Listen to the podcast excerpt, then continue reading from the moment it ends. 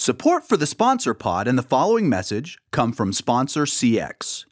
If you're looking for an innovative, intuitive, and simple way to manage your sponsorships, look no further than this sponsorship management software.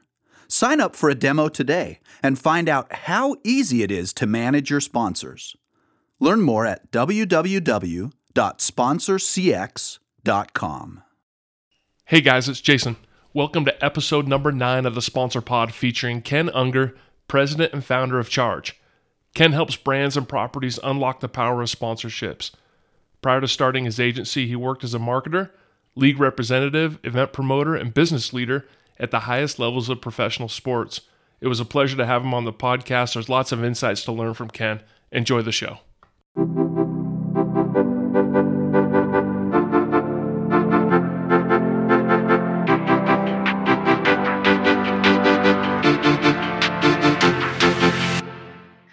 And so that CEO, whose name is Tony George, he remembered me from when I practiced law.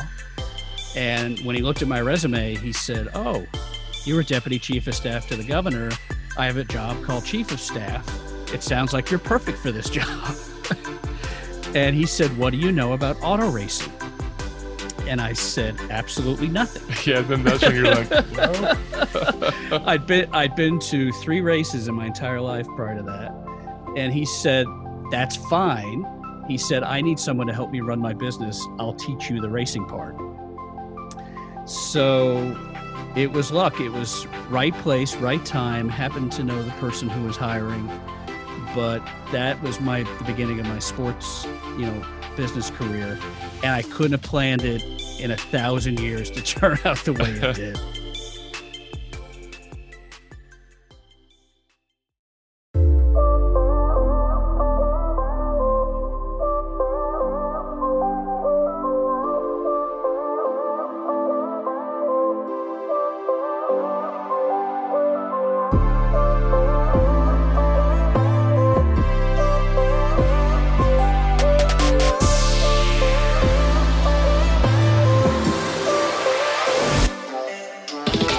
This is the Sponsor Pod, a show about sponsorship leaders and their experiences, stories, and how they see the ever changing world of sponsorships. I'm Jason Smith, and on the show today, we're going to hear from Ken Ungar, president and founder of Charge. I connected with Ken to hear about his sponsorship journey. I was born in New York City. So I was born in Brooklyn and grew up in Brooklyn and Queens. And then uh, when I was in high school, my dad uh, had a job opportunity he couldn't pass up. So we moved to Indianapolis. And uh, so I've lived in Indianapolis off and on for quite a while. That's great. Any any brothers and sisters growing up? Yeah. Uh, besides mom and dad, I have a younger brother. He's about uh, three years younger than me. He uh, lives in the area as well, so we get to see each other's families growing up, which is pretty fun. Did you uh, did you play any sports or anything growing up? Were there any hobbies or interests that you had? Yeah, it was kind of it's kind of funny. I I've worked in sports now for the last you know 25 years or so, but uh, growing up, I played no sports because my my mother funny funny story. My mother was very risk averse, so she would not let my brother or I play sports for fear that uh, we'd get hurt. she So- wanted you to live in a bubble. Right exactly so we were bubble kids and so i went to college and kind of in rebellion. The first thing i did in college was i joined the uh, university club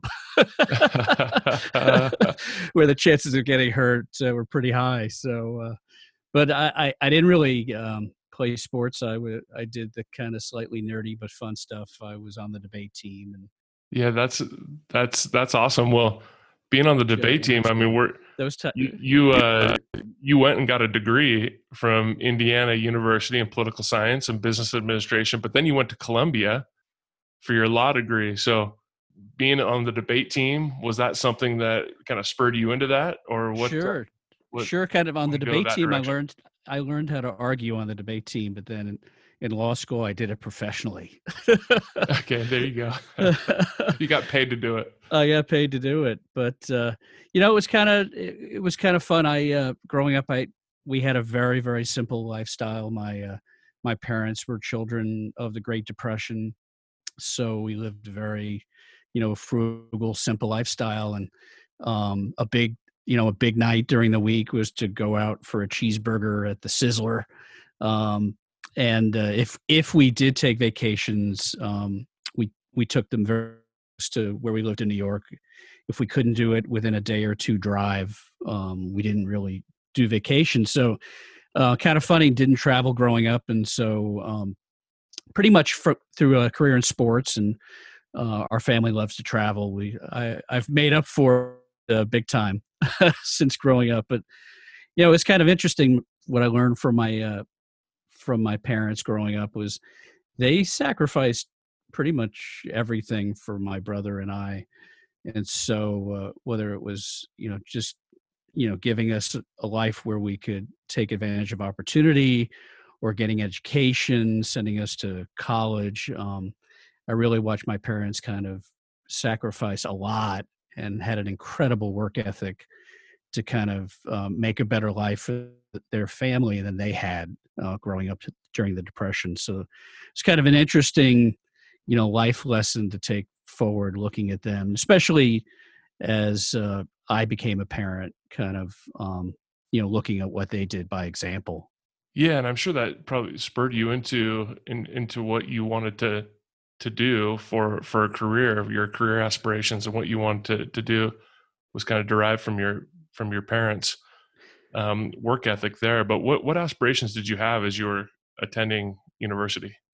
Yeah it was kind of interesting. So coming out of high school even though like i was on the debate team and that type of thing i really had a passion for science. Um, i took uh, human physiology zoology biology all these classes in high school.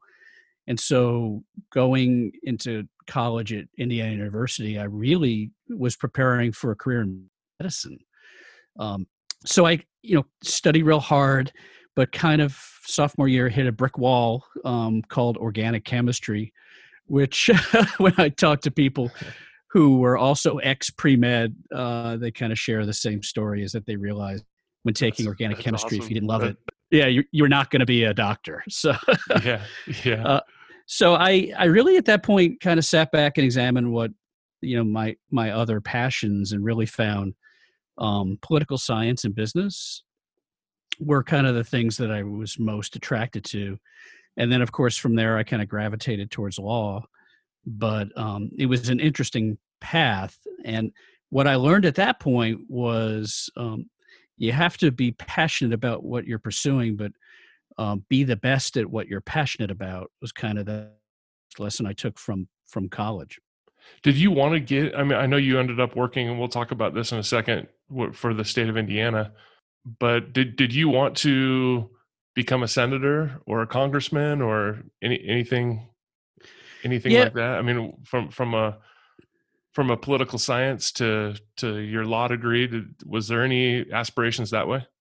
Yeah, it was kind of interesting it, it I, I'd call it kind of a hybrid experience because I really went to law school to be a practicing attorney, but in college I had the opportunity to intern in the U.S. Senate, and so I spent a summer living working for uh, the senators from Michigan, and had a fantastic experience, kind of involved in um, you know watching legislation make its way through the process and kind of being involved directly in constituent service and kind of a little bit got the bug for government still maintaining kind of that focus on being a practicing lawyer but then fast forward i had an opportunity later to work in indiana state government um, and at that point you know four years in state government kind of cured me of wanting to be a politician because yeah, yeah. it was it was not exactly too much red tape? yeah there was a lot of red tape and there was a lot of kind of living your life under a microscope.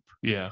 Um i i'd always remember kind of when i was d- deputy chief of staff to the governor and this was pre-internet um you know every morning I would hear the newspaper hit my front porch at about 5:30 in the morning and I would so I'd hear it I'd run downstairs and read the paper to find out how the media sk- skewered us uh, from what uh, the administration did the day before.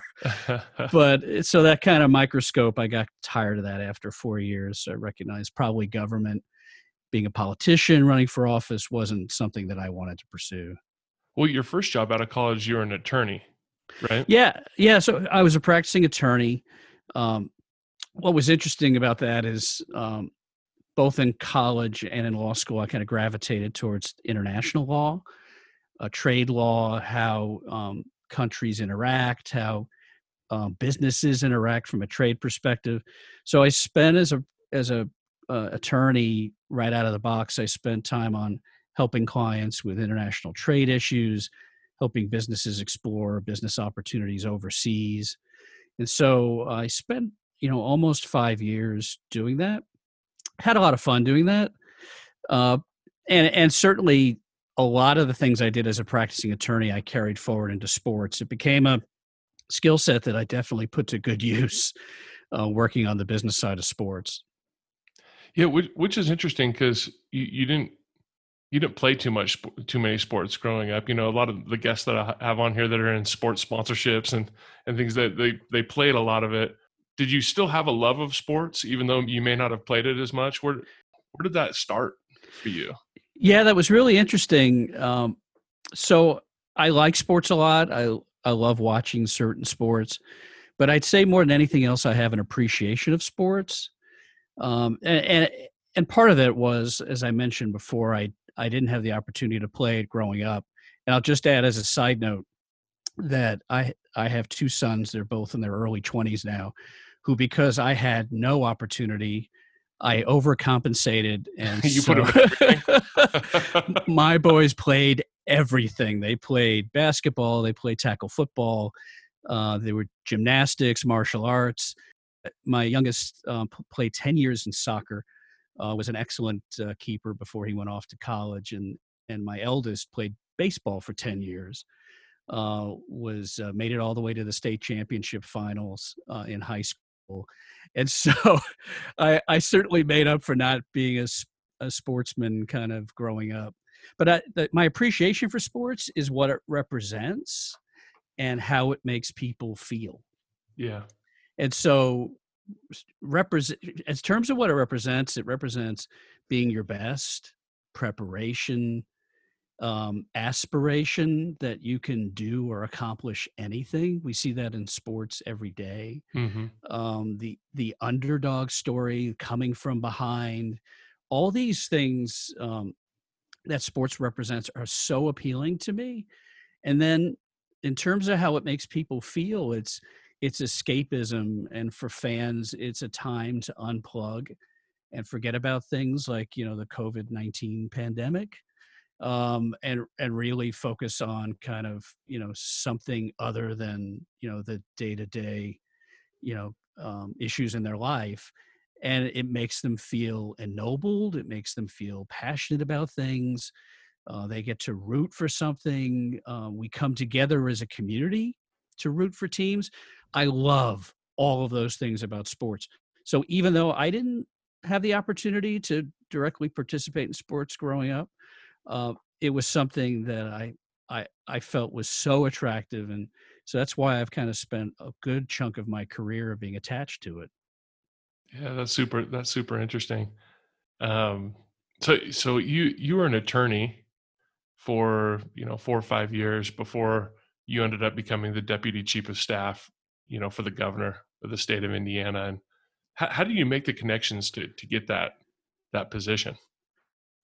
Yeah, what was interesting is you know when I got a little bit of that government bug in college, it was kind of something that remained you know in the back of my mind in law school and uh, after law school, I had the opportunity. I was choosing between practicing in New York City and, and, and coming back to Indianapolis. And in the end, I chose to come back to Indianapolis. And one of the things that I really appreciated when I came back was that, as opposed to New York, which has really rigid political structures, both Republican and Democrat, um, Indiana was wide open. Um, the, the culture here, both the political culture and, and the social culture, is very welcoming and very inclusive. And so um, when I came back as a you know first year attorney, you know young kid, 25 years, there was all kinds of opportunity to get directly involved in politics, both in the grassroots level, you know, knocking on doors, um, working call centers, and then ultimately volunteering for campaigns and kind of putting that um, legal training to use and creating policy papers for local campaigns. I remember one of the first campaigns I worked was uh, for the local county prosecutor in Indianapolis. And, you know, as part of their, their policy committee and, you know, drafting um, policy papers for the campaign. And so through that, I met a lot of people, you know, just, you know, after work every night, you're working on campaigns, you're volunteering. And several of the attorneys that uh, worked in my law firm is a large law firm. There are almost 200 attorneys in the firm. And so were also involved in politics. Well, one of them went on to become the chief of staff to the governor of Indiana. And so, fast forward several years, um, there was the opportunity. He was hiring for the governor's staff for it was called a government operations position to kind of be involved in the business side of government. So he offered me the job, and I jumped at the chance. And so uh, there I go from from being a lawyer heading on the partnership track of a law firm. I you know, firmly got off that track and went across the street to the state capitol in my little, you know, six by six office with my tiny little government desk. I uh, spent the next the next four years serving the people of the state of Indiana, which was, uh, I have to say, even though a difficult experience, a fantastic experience. I'm sure really it was pretty rewarding. Yeah, time. you know, you know, instead of get, getting up and helping companies fight fight each other in a you know courtroom you know, I'm getting up trying to, you know, help our governor kind of make life better for the people and the businesses of Indiana. So that was pretty pretty fun. That is fun. That's that's awesome. And and you you then go and work for the um your next position you brought you to the Indianapolis Motor Speedway. Um Yeah, yeah. That that's a, that's an interesting transition, right? From from uh government to yeah, so, now, now we're working in sports essentially exactly and so i get asked all the time especially you know by by people you know young people in college who are coming out maybe they're in a sports management program and they say how did you get your your first job in sports? Yeah everybody's and, like okay now here's the story. How did you could share that story with us. How did you make that transition? Yeah it was a complete accident and what and, and, i tell people and they're disappointed. I said i never intended to be in sports uh, never really tried to be in sports. And so you know fast forward i'm in state government for four years. We have a two term limit in indiana. A governor can only be governor for two four year terms. And my governor was at the end of his second term. So the one thing we knew is on you know January eighth we were all going to be unemployed, no doubt. So you know essentially that time I started you know it's it's November it's December I'm looking for a job, and it, there was a position created at the Indianapolis Motor Speedway called chief of staff, and it was to help the um, CEO run the various business enterprises around the Indianapolis Motor Speedway. Well, I happen to know that CEO because when I was a practicing attorney, uh, I had a case for that CEO and the Indianapolis Motor Speedway. Uh, the partner that I worked for at the law firm. Positive case for you? Uh, yeah, well, I, I, had a. It was a very positive outcome for them, right? I, I, for, I was fortunate and lucky that uh, that case had a really good outcome for the Speedway. And so that CEO, whose name is Tony George, he remembered me from when I practiced law. And when he looked at my resume, he said, Oh, you were deputy chief of staff to the governor. I have a job called chief of staff. It sounds like you're perfect for this job. and he said, What do you know about auto racing? And I said, absolutely nothing. Yeah, then that's when you're like, well. I'd been I'd been to three races in my entire life prior to that. And he said, That's fine. He said, I need someone to help me run my business. I'll teach you the racing part. So it was luck. It was right place, right time, happened to know the person who was hiring. But that was my the beginning of my sports, you know, business career. And I couldn't have planned it in a thousand years to turn out the way it did.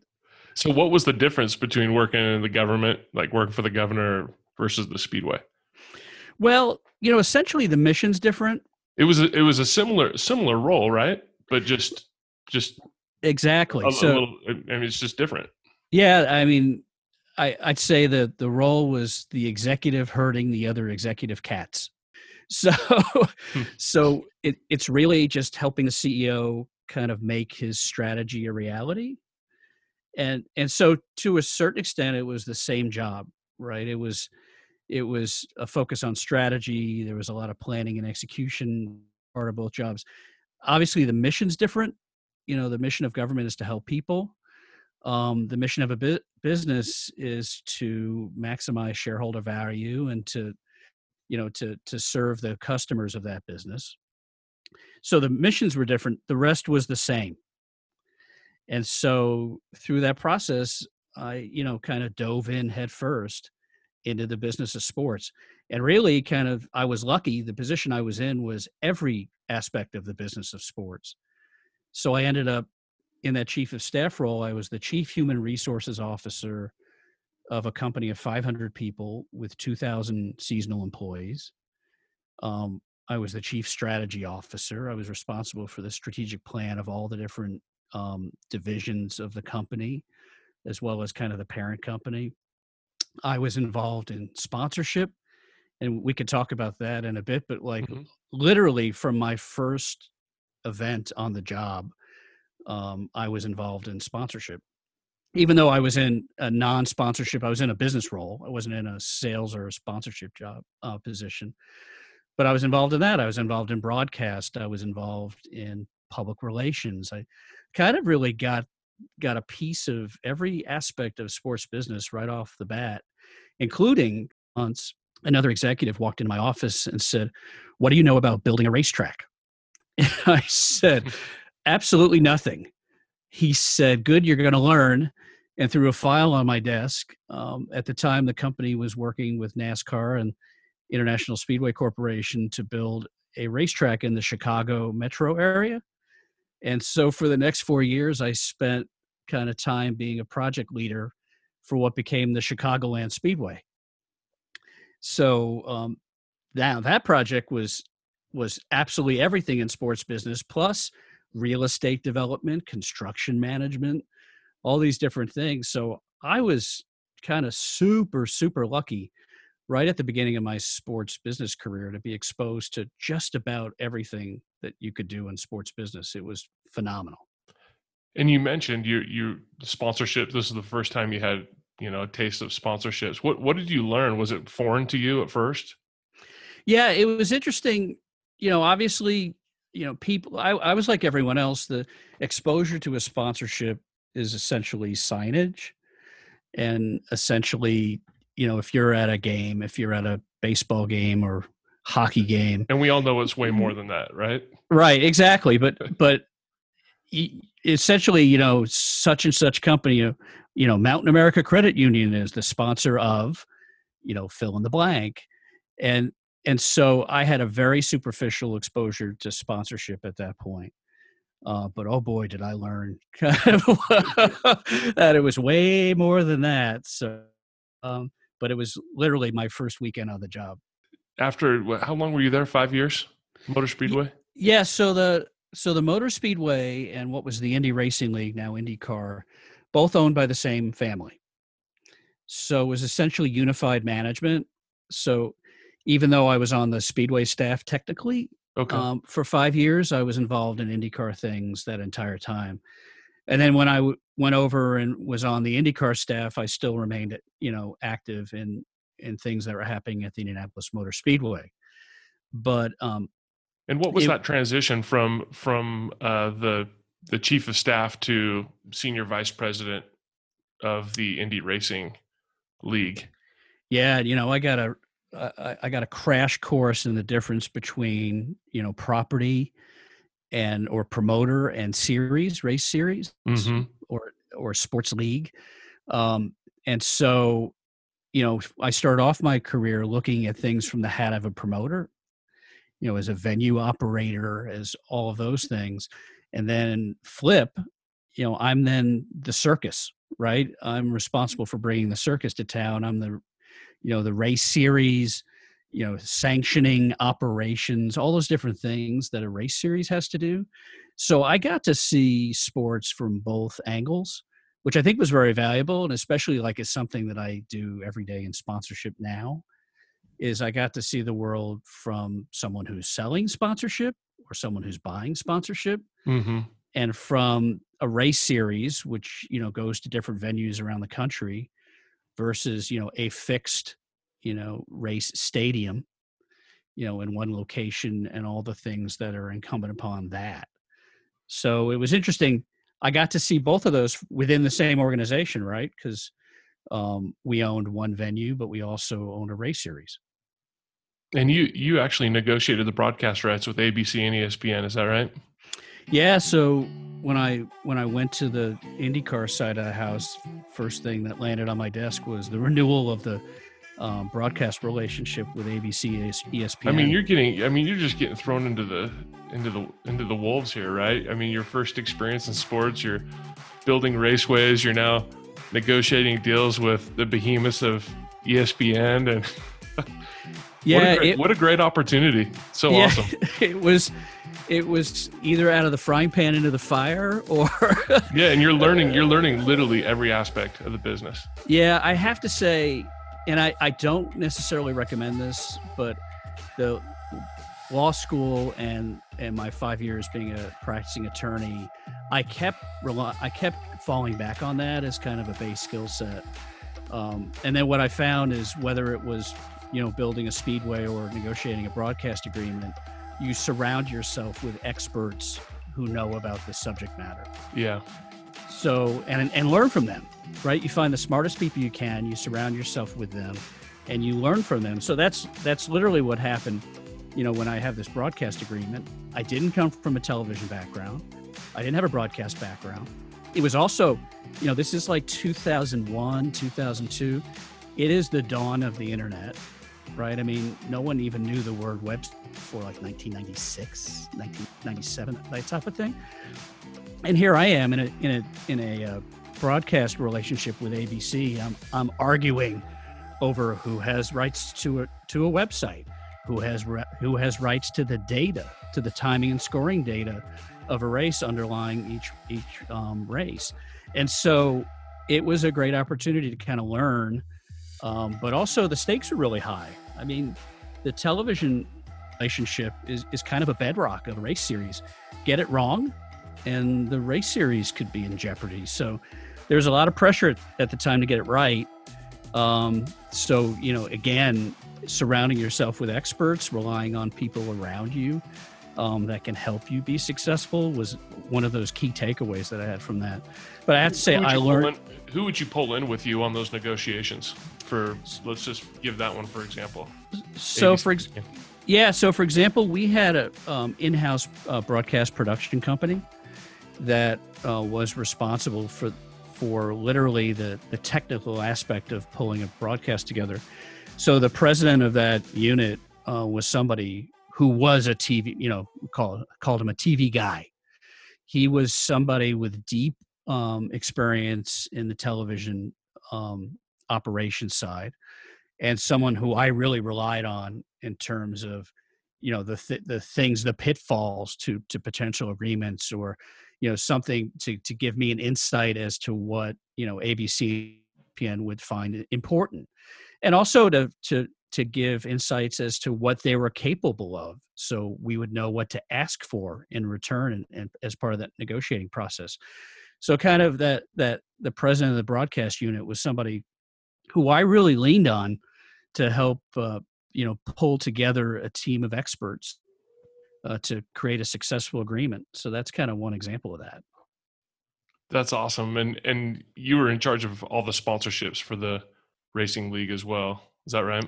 yeah so it was all the sponsorships And had- and what what kind of what kind of successes did you have there? I mean, you've got you kind of dipped your toe when you're doing the speedway area Yeah. there with the with with the with the actual facility there, but then now you're now you're you're talking with a lot of different brands. I'm assuming. Yeah, it's uh it was wide open, right? It was it was a, a national sports league that was looking for sponsorship in every category.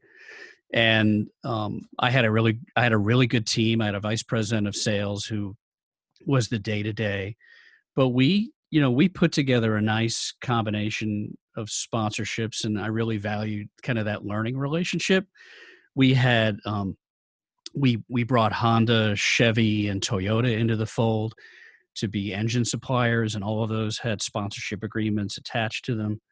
Um, we a pretty groundbreaking relationship with the ethanol industry, and that uh, at the time uh, an IndyCar engine was run on methanol, hmm. and so we we converted to a renewable um, a renewable energy source, uh, a source of energy that's uh, made in the U.S.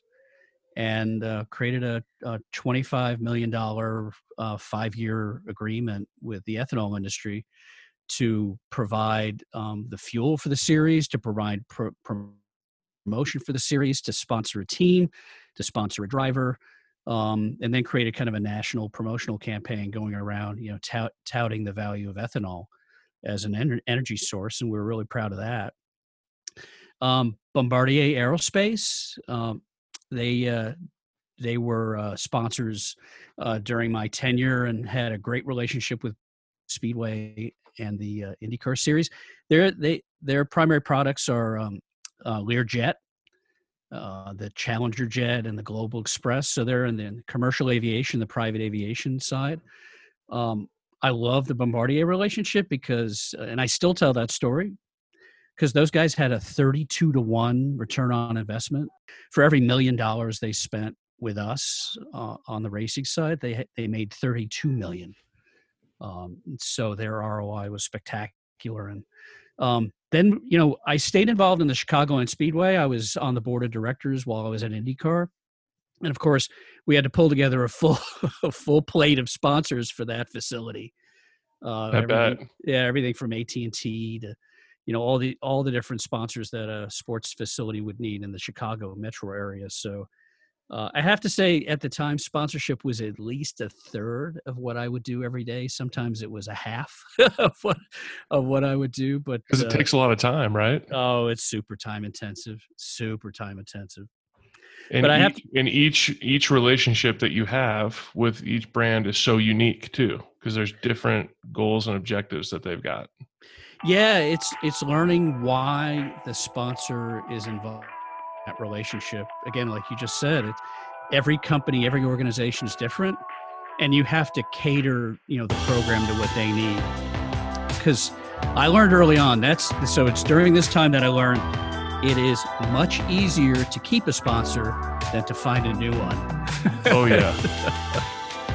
and so uh, that's uh, that's where I learned that lesson. So, and you do that by uh, not only providing great service, but by being really attuned to what they need and then satisfying that. When we come back, Ken steps away from his time managing the business of Indy racing and creates his own sponsorship agency. We'll talk about why he started the agency, how to pull results out of sponsorships, and the importance of strategy. Stay with us. This is Jason Smith, and you're listening to the Sponsor Pod. Support for the Sponsor Pod and the following message come from Sponsor CX. If you're looking for an innovative, intuitive, and simple way to manage your sponsorships, look no further than this sponsorship management software. Sign up for a demo today and find out how easy it is to manage your sponsors. Learn more at www.sponsorcx.com. Hey, welcome back to the Sponsor Pod. I'm Jason Smith. Ken just stepped away from his time managing the business of Indy racing. The long hours of being away were starting to take a toll, and he wanted to build something he could call his own. You decided to step away. Was that hard? Yeah, you know, at that point, I was about 10 years in racing. Um, I was on the road constantly. Uh, it was, I was either going to a race or I was going to a city to sell a sponsorship, or I, w- I was really kind of um, not home and I wasn't present. And at the time, my uh, my two boys were basically you know four, five, six years old, and I was missing that. So it was time to step back from sports, and at the same time, I wanted to create something. Um, I wanted to build something um, that I would have my hand in, And so instead of building something for an organization, I wanted to to be the author of what I created. And so that's when I stepped back from racing and I started the agency that became Charge. I mean, you you you have the benefit to consult and work, you know, on both with properties and brands um, as it relates to sponsorships. Um, how does your approach differ with with each one of them as you as you consult with them? I mean, you spend a lot of time on the property side there, but uh, but you also consult with with brands specifically. So maybe, maybe talk about about how you work with with both of them. Yeah, I that's the part I really appreciate. Sometimes it's a difficult thing to balance being on both sides. You know, I'm never on both sides at the same time. sure. So I never represent both at the same time, but it's really it's the different side of the same coin. And so because essentially the relationship is the same. Um, the side you're on it um, you know kind of dictates different goals and kind of you know different objectives that you're trying to reach but i think what it does uh, the fact that we we work on both the brand and the property side gives us an appreciation because the essence of any relationship is creating a win-win at least you know the long-term relationships mm-hmm. in sponsorship are about win-wins so if if you're representing a brand but you understand what the property needs because you know yesterday you were on the property side it is so much easier to kind of to get to that win-win because you you not only understand what that other side needs you've done it. And so what we do is you know we're, we're sitting there understanding what people on the other side of the table need and want and then you find a way by serving the interests of your client um, to get there so because it's a certain language you, you're speaking with each other too. So it's it's you know I get that a lot. You know with uh, with Mountain America. You know when I'll when I'll negotiate with with a property, they appreciate that I've been on the on the property side because I'm speaking the same language as them. And if if the property has to negotiate with somebody who maybe hasn't been on the property side, it's it's almost an education process for them a little bit. Exactly, Jason. I think that that is a key kind of part of it, and and I think once once the other side knows that you know what they know, um, all the facades fall away, and kind of the baloney part of negotiating falls yep. away, and it breaks it, down a lot of barriers that you have do, to go through. It does. It does, and you know if the other side is asking for something unreasonable, the fact that you know it and they know you know it um, makes short work of that. yeah, it, it, eliminates it almost completely, actually. exactly, right? Exactly. So you've been there too. yeah, absolutely. No, that's that's awesome. Um, how how do you when you when you consult how how do you uh, teach them these these different properties or brands about how to pull results out of their sponsorships and how do you teach them this? Yeah, that's a great question. Um, and kind of the principal takeaway that I that I hope to leave, you know, with with with clients is that it's a three step process, right? It's strategy, it's planning, and it's execution, and don't flip the order, right? So, mm-hmm. and and so we we teach that every sponsorship has to start with a strategy. Why why the sponsorship? And you have to answer that question. What goals does it um, hope to provide to your business? If you're on the brand side, you know, how will it make your marketing better? How it will help you achieve your business goals? That strategy. When it's flipped, you know, for example, we see, you know, a CEO might um, be attracted to a golf sponsorship because he or she plays golf right? We call I call that a hobby sponsorship. Yep. Mm-hmm. And and that's so a good term. That, I like that. I'll have to use that. Yeah. Feel free. It, it's not copyrighted. but but um, you know, so in those circumstances, they didn't start with strategy, right? They started with you know more or less with execution, right? Uh, I I like golf, so I want to be in a suite, you know, hospitality suite, you know, during the final round of the golf tournament and so if you invert it, um, you're going to probably end up with really poor results. What I hate is when that happens, people blame the sponsorship. And it's like, no, no, no, no, no, no. It's not the sponsorship; it's the people Yeah. driving the sponsorship. Yes. And so strategy planning execution in that order and so if we teach that to clients who who who may not know and we find a lot of clients know that already uh, but what we bring is kind of the discipline around that to kind of say wait let's do it in this order so that we can you know no matter what you spend we can um, not guarantee but promote the fact that you'll have a good roi out of it Well, not only that, I mean, it's just like anything. You put strategy behind something and it becomes effective, right? right right Um, you take something simple like tickets to an event. Let's just say the Motor Speedway, right? Those tickets can just be handed to somebody or given to a friend, but they or they could be utilized to drive uh, social media exposure. They could be used for business development um, to to increase the ROI. So even just something simple and tangible as tickets in a sponsorship can even drive revenue through strategy. Yeah, that's exactly right. And when you can, as as you just said, if you could do that dotted line or straight line between those tickets and a result, um, then you know your strategy planning and execution was effective.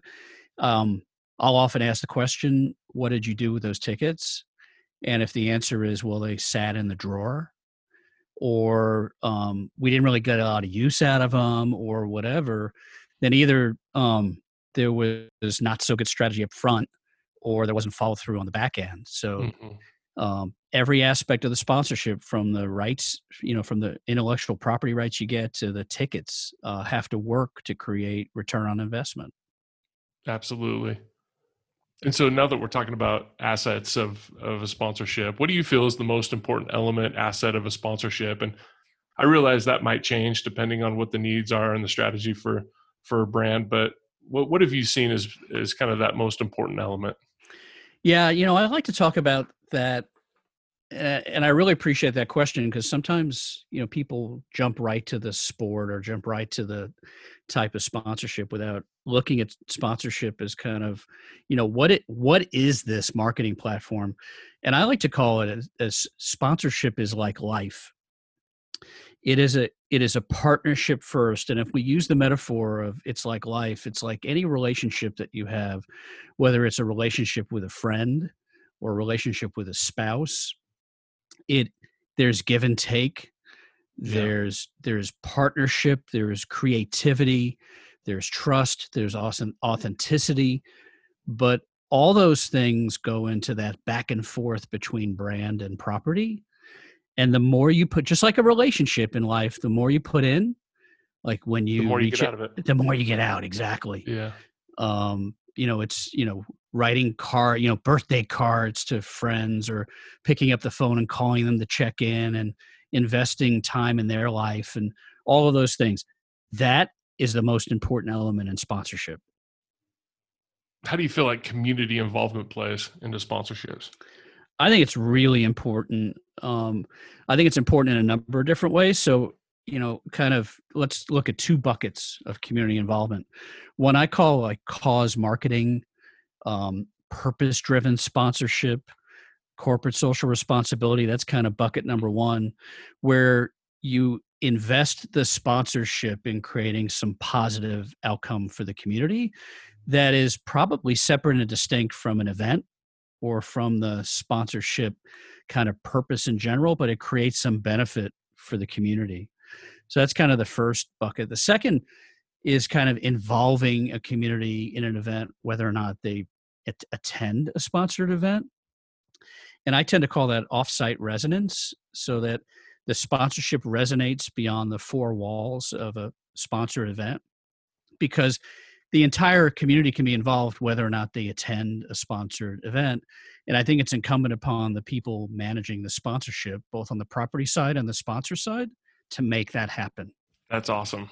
Um, I, I think community involvement is super important because it really helps drive the reasoning and the mission behind what these brands stand for. And instead of having your name just flash up in lights and signage and you name name it, if there's a piece to really tie in, I mean, you talked about um, going to a more fuel efficient, you know, more fuel efficient uh, fuel.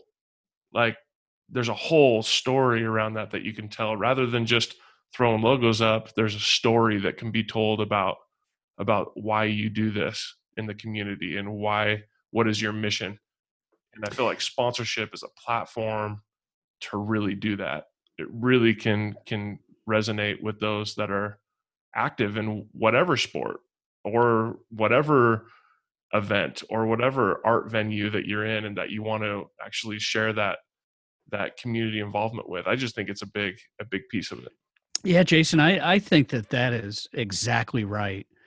And and i think you know when i look at that aspect of sponsorship that's a key differentiator. With all due respect to my friends and ad agencies you know sponsorship is most often compared to advertisement and sometimes they're even confused but even a great ad is not going to involve the community.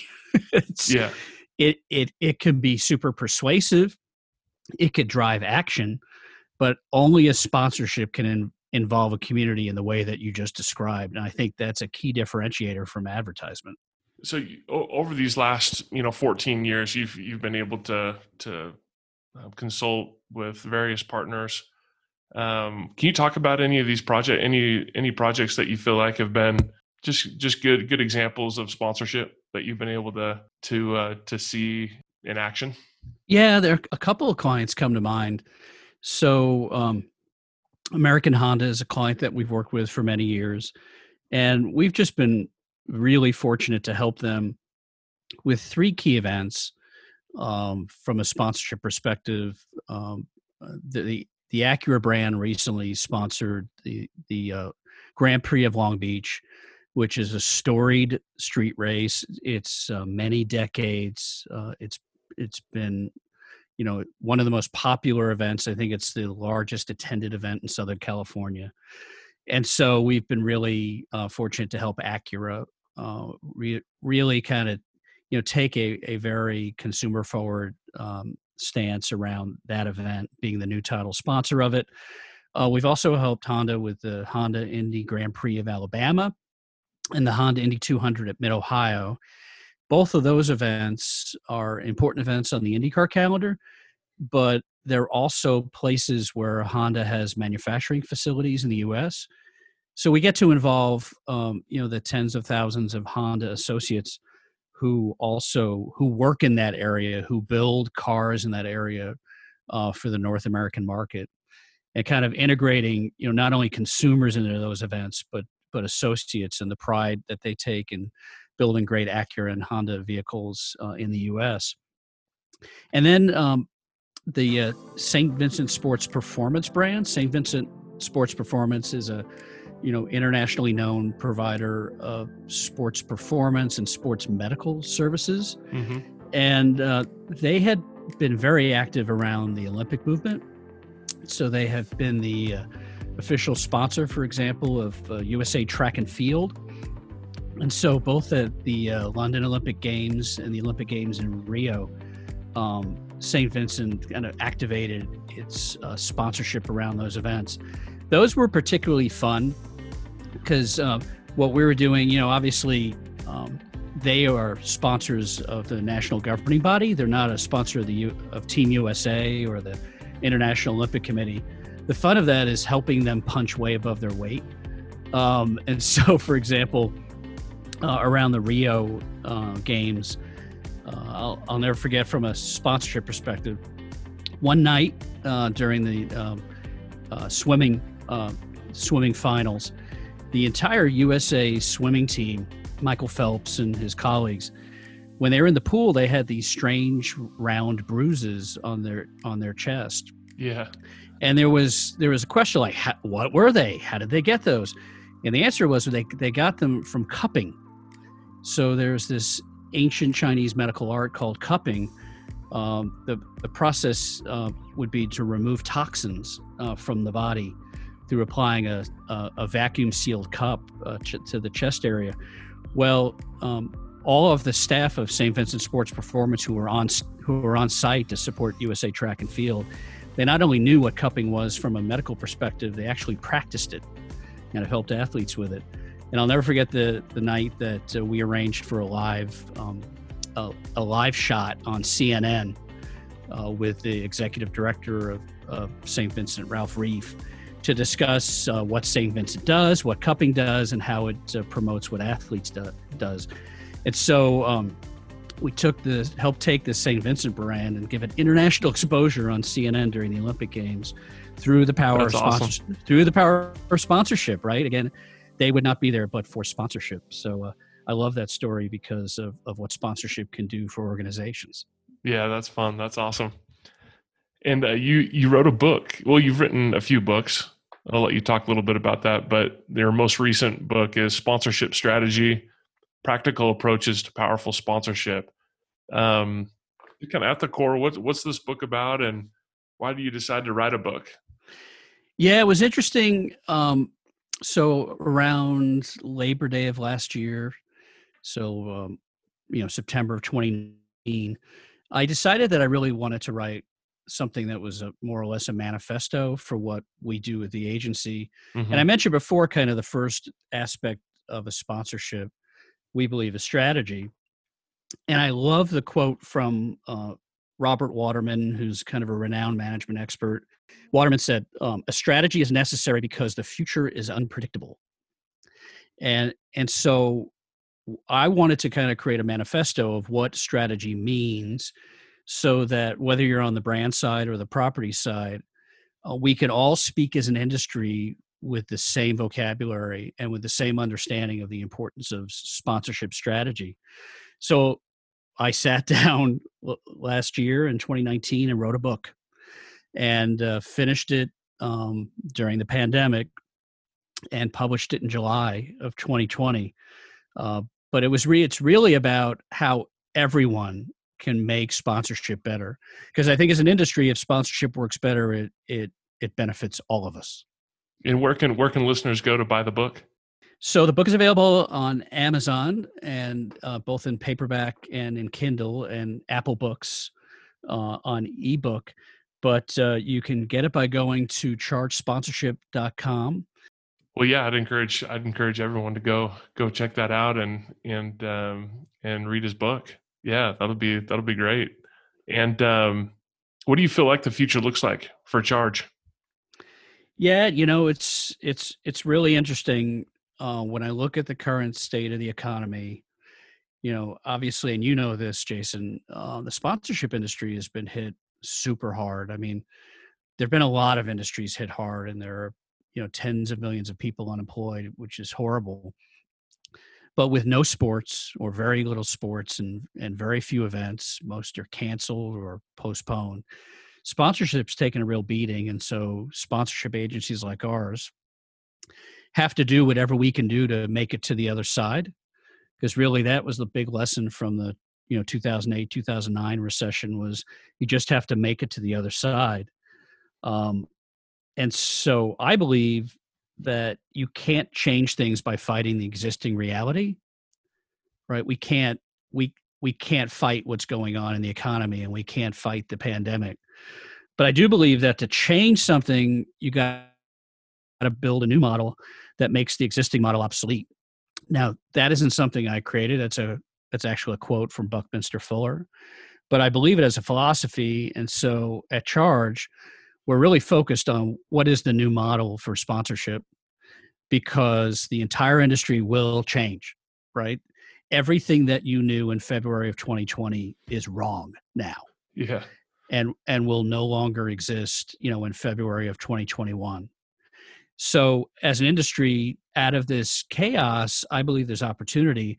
So at charge we're really focused on you know either you know finding that opportunity or creating that opportunity from whole cloth you know on behalf of clients and so the future is doing those things on behalf of clients and showing them the way i mean being that source of light where there isn't much light to be found these days yeah. There's going to have to be a lot of adaptation for sure. for, for sure Yep.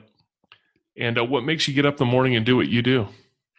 yeah you know that's interesting um i i think it's the it's a core philosophy that i think each day is a new creation and we really owe it to ourselves our families um to really get up and treat each day um, as a special day, as a day to create and take nothing for granted. And so that's what that's what causes me to get up in the morning, is to to engage in that act of creation. That's great. And if you were listening to this podcast, you know, 20, 25 years ago, what do you wish you knew then that you know that you know now? it's a loaded the, question. It's the Jason Smith time machine. yeah, I I think that, it, and I'd go further. I'm an, I'm I'm a pretty old guy, so I'll go further back. I'll go 30 years. Should we go 30 years with you? Let's do, let's do 30 years. The 30 year the 30 year uh, podcast is there is no one path to a career. I, I used to believe that there was a lockstep path to a career, and your job was to be on that one path. Um, what I found is there is no one path. You have to make your own. Yeah. And so, if if I were listening to this podcast, I would tell all your listeners, especially those who are early in their career, thinking about a career in sponsorship, um, there is no one path in this industry. Be bold, be passionate, be the best at what you're passionate about and make your own path. I would say the majority of the the uh, people I have on on uh, the podcast started not focused on sponsorship, but they end up but they end up there. It's uh, it's in, yeah. it's interesting. There's there's there's a lot of different career paths people take. Yeah, they messed up their career and ended up in sponsorship. yeah, it's like where can I where can I fall back to? Oh, sponsorship is easy. Let's do that. Not. uh, that's great. I love that. Well, Ken, thanks so much for coming on the podcast today. Appreciate it. Thanks, Jason. Appreciate the opportunity. Thank you. Ken Ungar, president and founder of Charge. Thanks, Ken. Talk to you soon. Thank you for listening to the Sponsor Pod. Today's podcast was brought to you by Sponsor CX. If you're looking for an innovative, intuitive, and simple way to manage your sponsorships, look no further than this sponsorship management software. Sign up for a demo today and find out how easy it is to manage your sponsors. Learn more at www.sponsorcx.com. Hey, thanks for listening to this episode of the Sponsor Pod. Before you go, I want to remind you to subscribe and share this podcast with your friends through email, social media, or even by word of mouth. We appreciate all the support. Until next time, I'm Jason Smith, and you've been listening to the Sponsor Pod.